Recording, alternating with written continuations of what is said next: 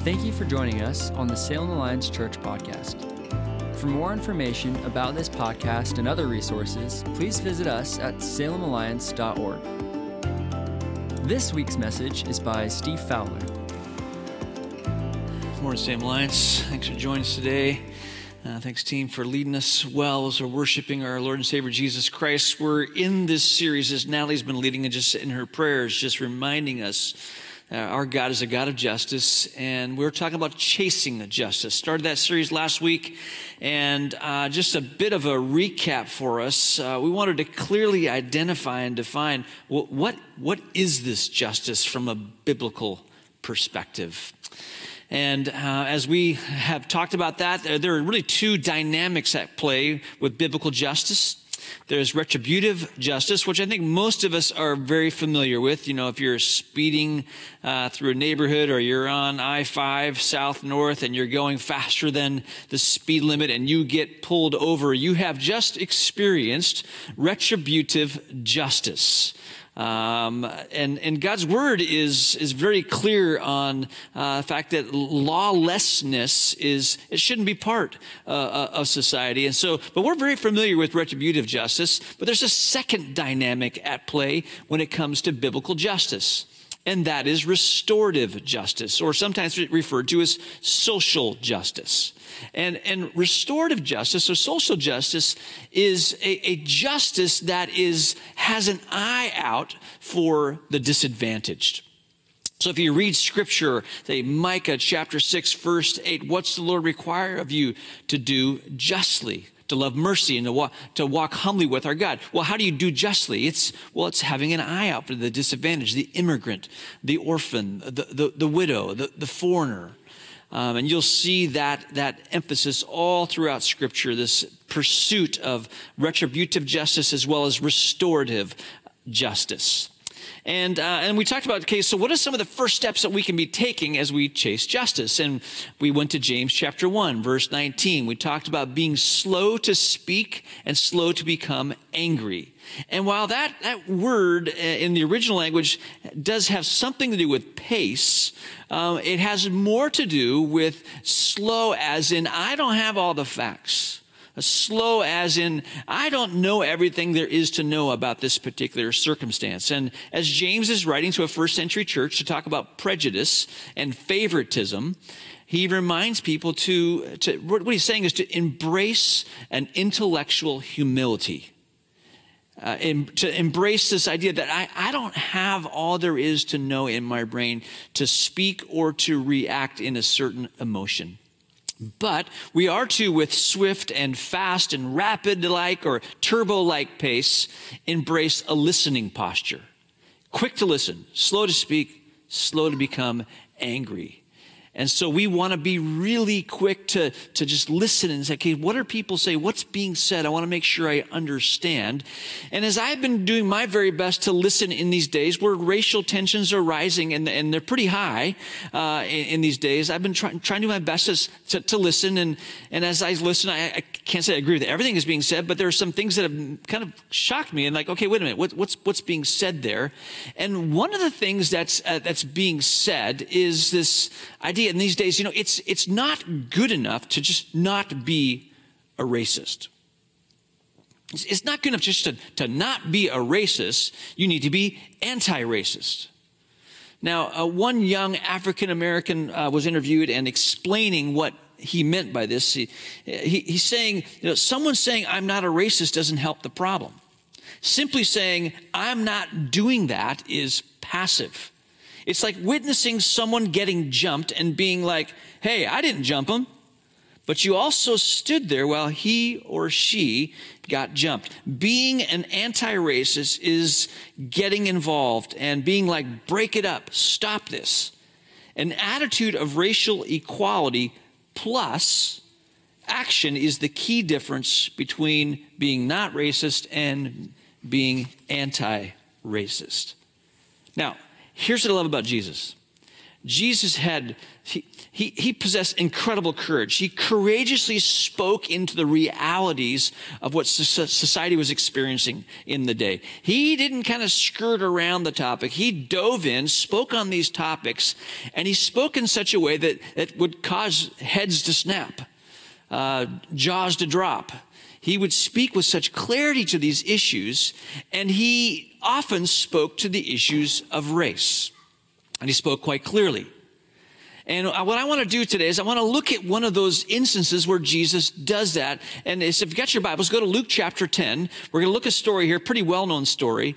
But what I want to do is, is taking this idea that we're hearing, we're hearing today, that, you know, it's not just good enough to just not be racist. It's not good just to, to passively say, yeah, I'm, I'm, I'm not for that. But how do I, how do I be anti racist? And I believe Jesus answers that question very directly. Now, the, the language is different.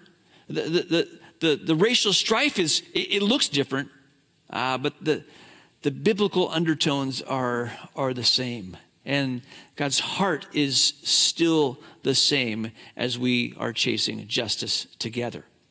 So, Luke chapter 10, Jesus is asked a question by a lawyer. It's a trick question. Now, a little background for you. People ask trick questions all the time to Jesus. And religious leaders and religious lawyers did that frequently. And the reason they did is because they were pretty suspect of Jesus' theology he, he, was, pre, he was kind of an unorthodox individual, and, and the religious leaders of the day were, were concerned about his orthodoxy. He just was, it seemed like he was preaching a message of easy believism. It, it seemed kind of, kind of liberal. I mean, the kingdom of heaven is here. You need to repent and you need to put your faith in me and believe, and you can experience eternal life. And, and the religious leaders of the day were concerned that he was undermining the Mosaic law. And so they would try to ask Jesus these trick questions because they wanted to expose him. They wanted to, the crowds to see him as a charlatan or a fraud. And their concerns and their suspicions about him were confirmed in their eyes because the crowds that gathered around Jesus were suspect. I mean, he, he hung out with prostitutes and tax collectors and thieves and, and the kind of people he spent time with were the kind of people that, from the Pharisees' point of view, these were people who were under God's judgment lepers, the sick, the poor. So, trick questions were were very common. They, they were asked quite frequently to Jesus by the leaders of the day. And in Luke chapter 10, uh, the question is asked Jesus, how do I inherit eternal life? It's being asked by a religious lawyer. He knows the answer to the question, but he's poking at Jesus' theology. And Jesus answers a trick question with a trick question. So he says to the lawyer, Well, what did the scripture say? What's the law say? And the lawyer answers the question very quickly well, love the Lord your God with all your heart, mind, soul, and strength, and love your neighbor as yourself. Bingo! Nailed it! 100% A plus, high fives. You got it right. Question answered. It seems like it's all done, but the lawyer wants to do something. And Luke tells us Luke tells us he's going to ask a second question. It's a second question that will produce one of the most famous stories that Jesus will ever tell. And Luke tells us the motive behind the question. He tells us that the lawyer, seeking to justify himself, asked the question, Who is my neighbor? Now, what is he justifying? So he, he's got it right that we, we are, we're to have no other person before us other than God, that, that all our allegiance is to be God and then uh, to, to, God and then to love our neighbors as ourselves. But he's seeking to justify himself. And the, the hints are there that what he's doing, he's selectively choosing which neighbors he's going to love. So he's seeking to justify his own actions and poses the question to Jesus. So who is my neighbor? Who is this person that I'm supposed to love? And this produces this epic story that we call the Good Samaritan. No Jew in that day would have called a Samaritan good, but Jesus tells a story. I want to read it for us, and I think it's instructive in the question of our day. So, what does it mean to be anti racist? Jesus is going to tell a story about race. You can't miss this. Maybe you've not looked through that lens before, but he's going to tell a story about, about race as he answers the question how do I inherit eternal life? And who is my neighbor? So, Luke chapter 10, I'll begin reading in verse 30. Jesus replied with a story. A Jewish man was traveling from Jerusalem down to Jericho, and he was attacked by bandits. They stripped him of his clothes, beat him up, and left him half dead beside the road. By chance, a priest came along. But when he saw the man lying there, he crossed to the other side of the road and passed him by. A temple assistant walked over and looked at him lying there, but he also passed by on the other side. Then a despised Samaritan came along, and when he saw the man, he felt compassion for him. Going over to him, the Samaritan soothed his wounds with olive oil and wine and bandaged them. Then he put the man on his own donkey and took him to an inn where he took care of him. The next day, he handed the innkeeper two silver coins, telling him, Take care of this man. If his bill runs higher than this, I'll pay you the next time I'm here. Now, which of these three would you say was a neighbor to the man who was attacked by bandits? Jesus asked. The man replied, The one who showed him mercy. Then Jesus said, Yes, now go and do the same. This is God's holy word. Jesus tells a story that's it's a provocative story it's laced with, with racial tension. Uh, we don't get it because we don't know the context of it. Jesus, t- it'd be like in our in our world's history, it's like telling a story like during the, the, the Yugoslavian civil war about Bosnians and Serbs. It's like telling a story in the midst of, of the Rwandan genocide about uh, about about Hutus and Tutsis. It's like being in India and talking about uh, Pakistanis and Indians. It's, it's like going back in time and talking about Ottomans and Armenians. It's, it's, it's going and it, it's, it's talking about places where there is racial, it's about Russians and Chechens or black and white. You see, Jesus could have told a cute moral tale here. He could have avoided all the landmines by, you know, using different characters. Don't talk about a Jewish man and a Samaritan and priests and Levites. I mean, use animals. Use a bird, a frog, a squirrel, a rabbit, and you could just maybe get your message across and nobody's feelings will be, will be hurt. Uh, but Jesus knows the heart behind the question. And Jesus knows the circumstances behind the question. And so he cuts to the heart of the question and tells a story that answers the man's that answers the man's questions perfectly. Who is my neighbor? Little background for you as Jesus talks about Samaritans. Again, we don't see Samaritans as bad. In fact, we, you know, we got hospitals named, you know, Good Samaritan. Again, no Jew would call Samaritan good because in 722 BC, when Israel was conquered by Assyria, is, people from, from Israel, Jews, were, were exiled. They were taken to Assyria. And it was, as was common practice in those days, some Jews were left in the land, but Assyrians came from Assyria and they moved in, they colonized this conquered land. They brought with them their customs, their culture, their traditions, and they brought with them their religion. Now, the Jews that were exiled to Assyria and who would later be exiled to Babylon, those Jews worked so hard to retain their Jewish identity and to retain their love for Jehovah. Yet the Jews in Israel, as this Assyrian population moved in, they intermarried with them. They adopted some of their customs, and uh, they sort of melded their Jewish world with this new Assyrian world, and uh, and they embraced the Assyrian religion, and idolatry became part of their lifestyle. Now, fast forward uh, over over centuries, over decades, and the Jewish exiles are now coming back from those lands they've been exiled to. They're coming back to their homeland after all this time in this place where they've tried to retain their Jewish identity, retain their, their allegiance to Jehovah, and they come back to Israel, and what do they discover?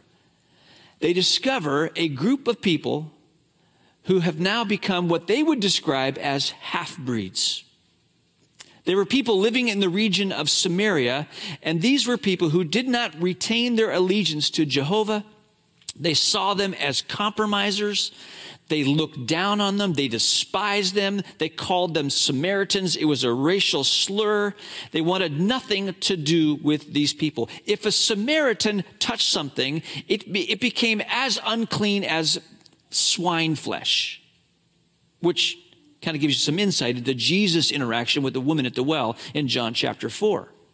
It would automatically be unclean just because a Samaritan touched it. Kenneth Bailey, author and scholar, tells us that in synagogue worship, there was actually time, there was liturgy spoken, some lit- worship liturgy that was spoken that actually cursed the Samaritans, and they offered prayers praying that God would not admit the Samaritans into eternal life.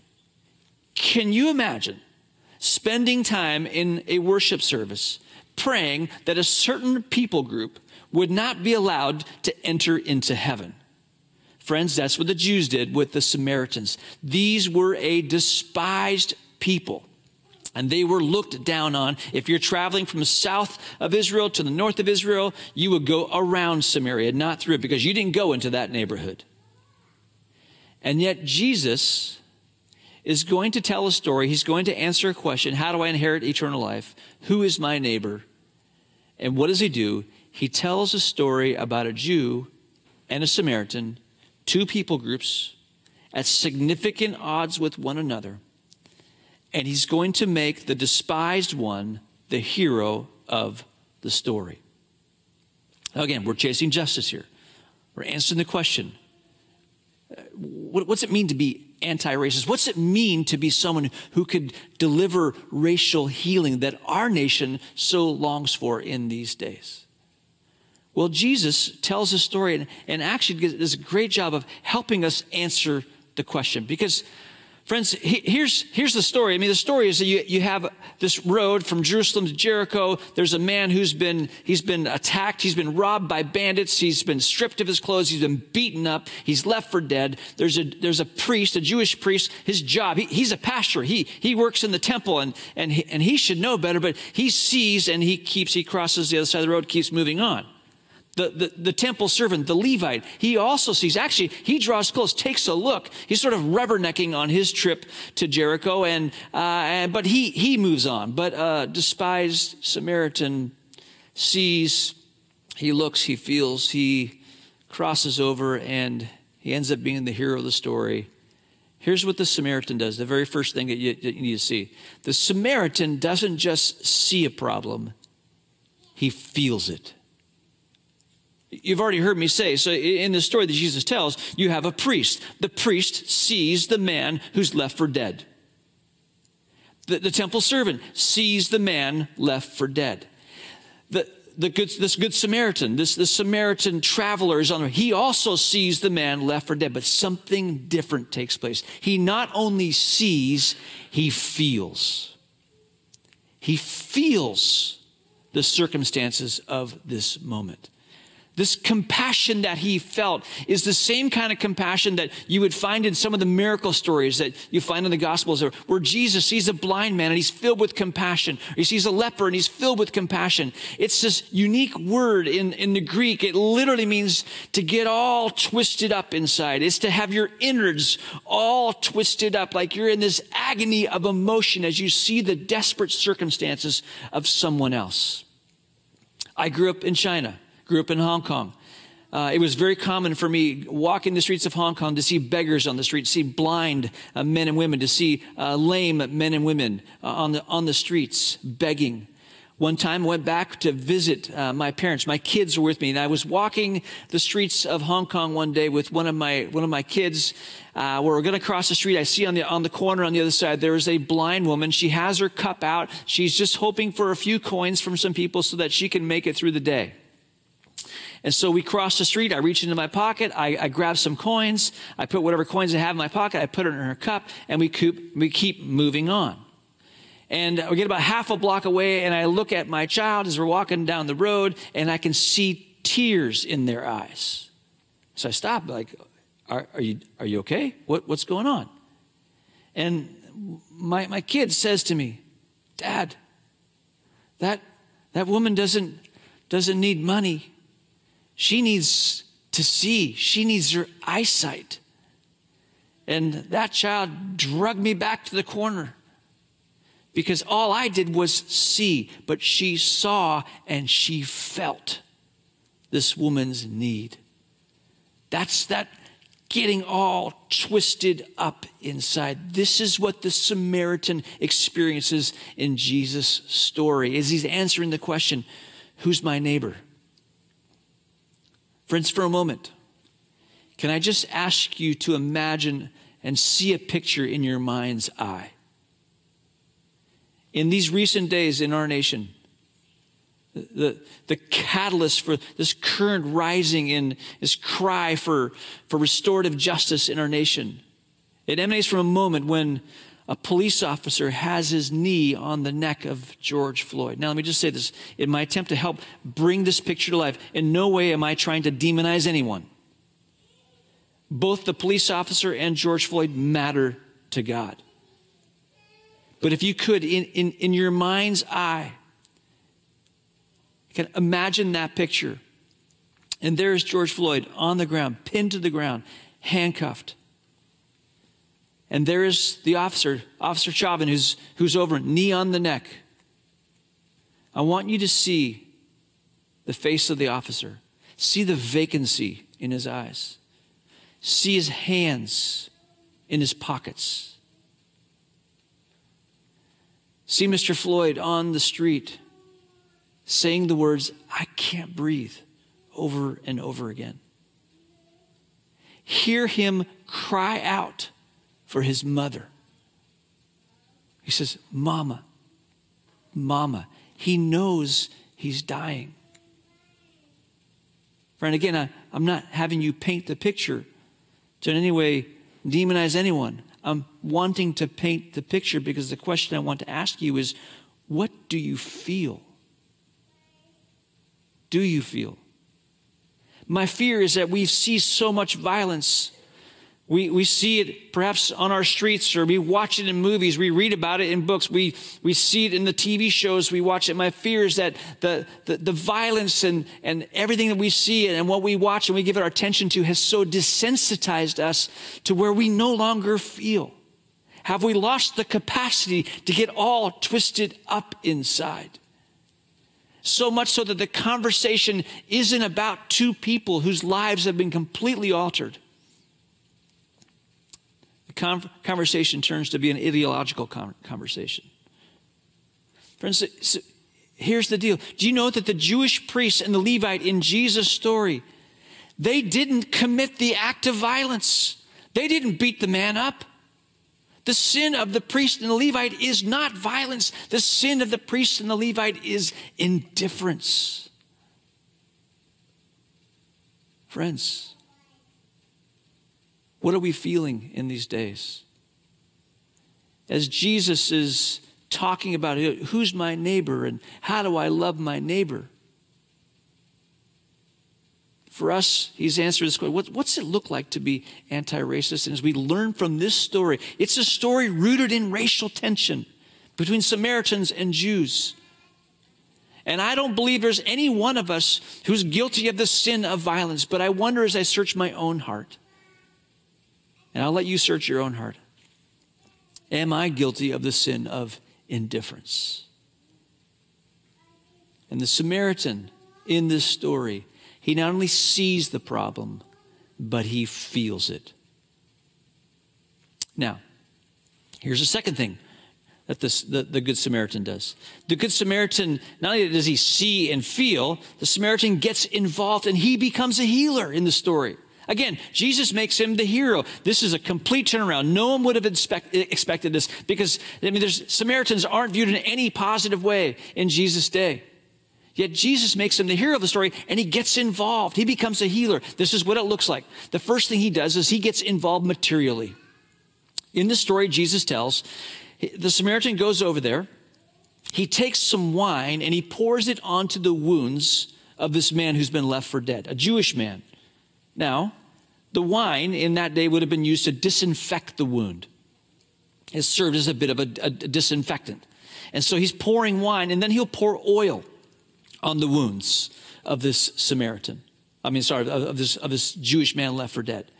The oil soothes the wounds and actually brings some protection to the open wounds. And then he'll bandage up the wounds, which means he's likely going to have to get something from his wardrobe. He's going to have to open his suitcase, uh, open a saddlebag off his donkey, grab some of his clothing, rip it, shred it into bandage like length and width, and then wrap these wounds up of this Jewish man left for dead. This man gets involved materially. Second thing he does is he gets involved physically. He, he goes over and he, and yes, he, he, he takes some of his own resources, his own materials, and he binds up wounds, but then he picks up the man and puts him on his own donkey, which means now he's not going to be riding, he's going to be walking. And he provides sort of an ambulatory transportation service to this man who's been left for dead to take him to a place so he can heal. And he's going to personally care for this man.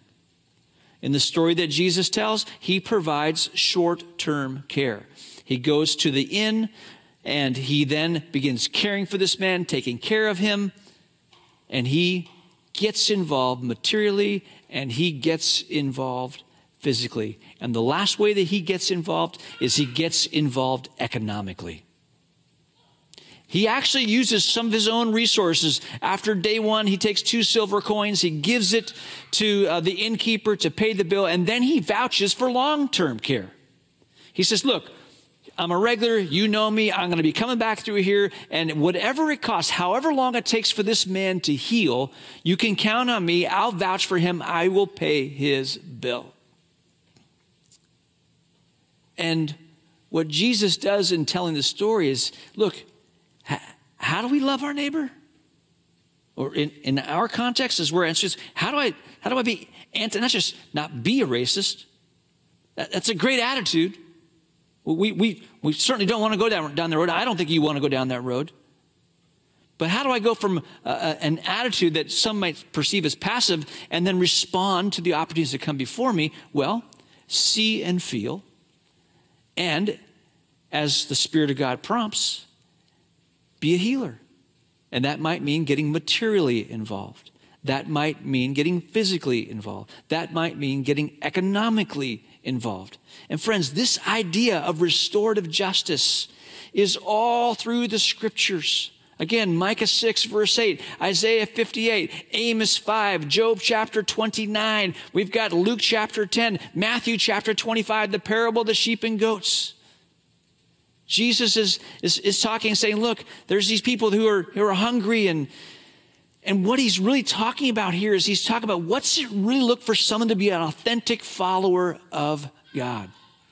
Someone who there's no one more important to them than God. That vertical relationship is set. Yet the horizontal relationships are also set because of what God has done for me. Then I'm going to live this out wherever God has placed me. I'm going to pursue restorative justice for others. This is why what Jesus is doing in Matthew chapter 25, as he tells, the parable of the sheep and goats, he's exposing the hypocrite.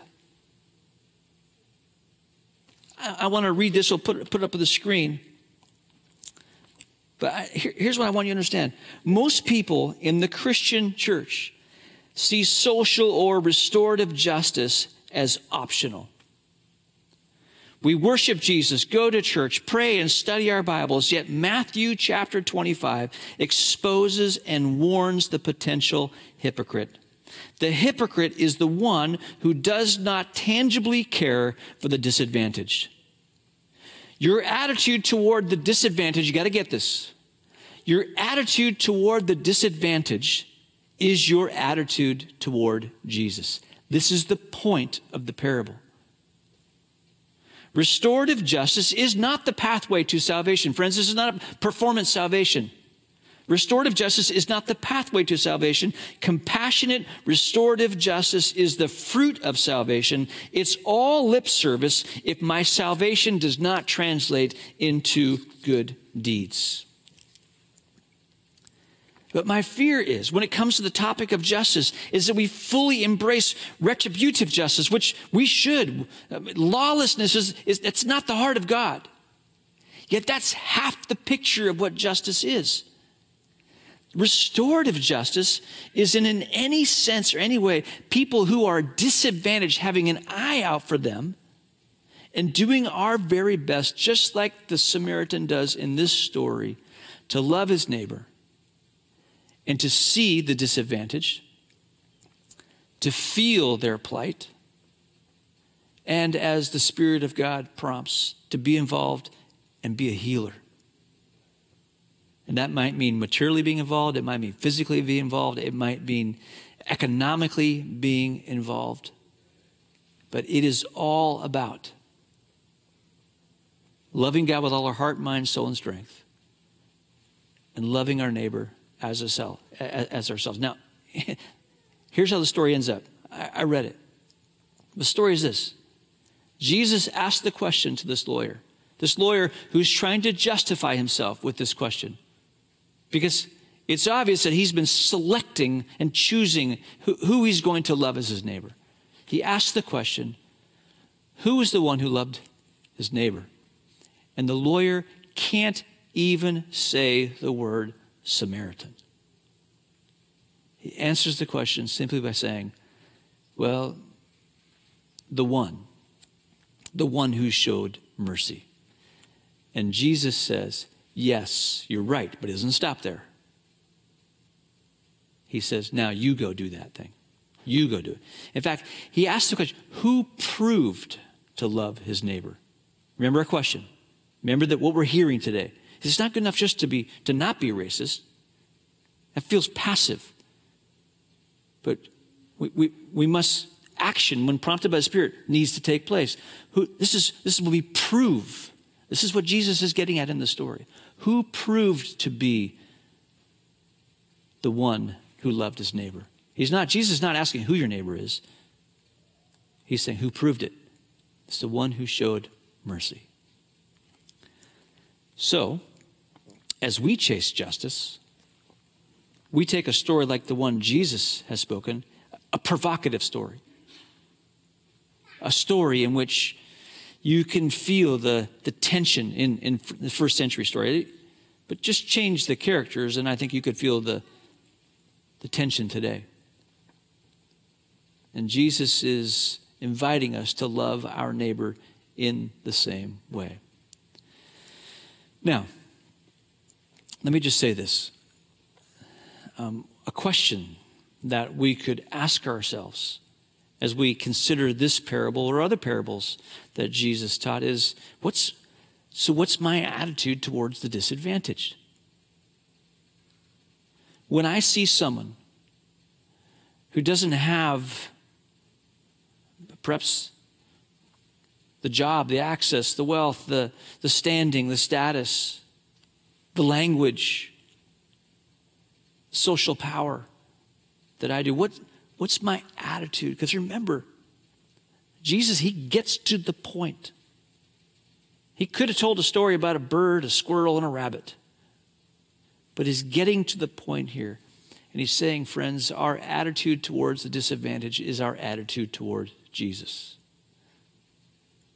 What's my attitude towards the disadvantage in my neighborhood, in my city, in my nation? And before I, I, I give that's, that's sort of a thing to think about. Maybe perhaps you can talk about that in your house churches today. But before I, I kind of give a next application point, can I just say this? My goal in doing this talk today was not in any way to heap on false guilt or condemnation. We, we need to understand the difference between conviction and condemnation. But I think when it comes to this topic, I think sometimes we can take on things and, and it can be really, really heavy. And, and I get that. And I think when we talk about the racial strife that's, that exists in our nation, that sometimes we feel like it's so big and what can I do? We feel helpless in a sense. And sometimes that helplessness can give birth to sort of an apathy, and sometimes it can, we can take, take on a Messiah complex.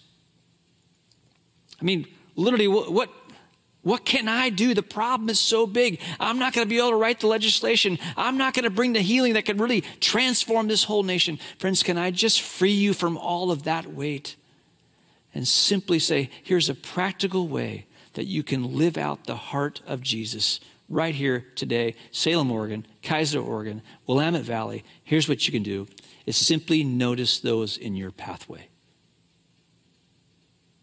Just notice the ones that you're walking by. See the look in their eyes, see their situation, feel their situation. Take a closer look, ask a question, say hello, smile. And what you might find is an opportunity to love your neighbor. Oh, it's not going to change the world, but it's going to change their world. Because it might be a Holy Spirit nudge where you get involved materially, where you get involved physically, where you get involved economically, and you, you pursue the just, you chase the justice that is so near and dear to the heart of God. And as you do that freely, generously, friends, Jesus is pleased. Because we're loving God with all our heart, mind, soul, and strength, and we're loving our neighbor as ourselves. Let's pray together. So, Lord, today we thank you for your word. We thank you that you are a God who saw the disadvantaged state that we were in.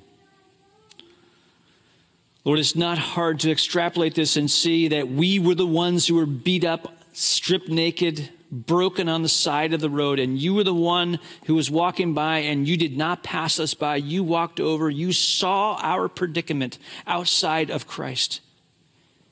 And you came and you you poured out the wine, you poured out the oil, you bandaged up our wounds, you got materially involved and you got physically involved, Jesus. You went to the cross.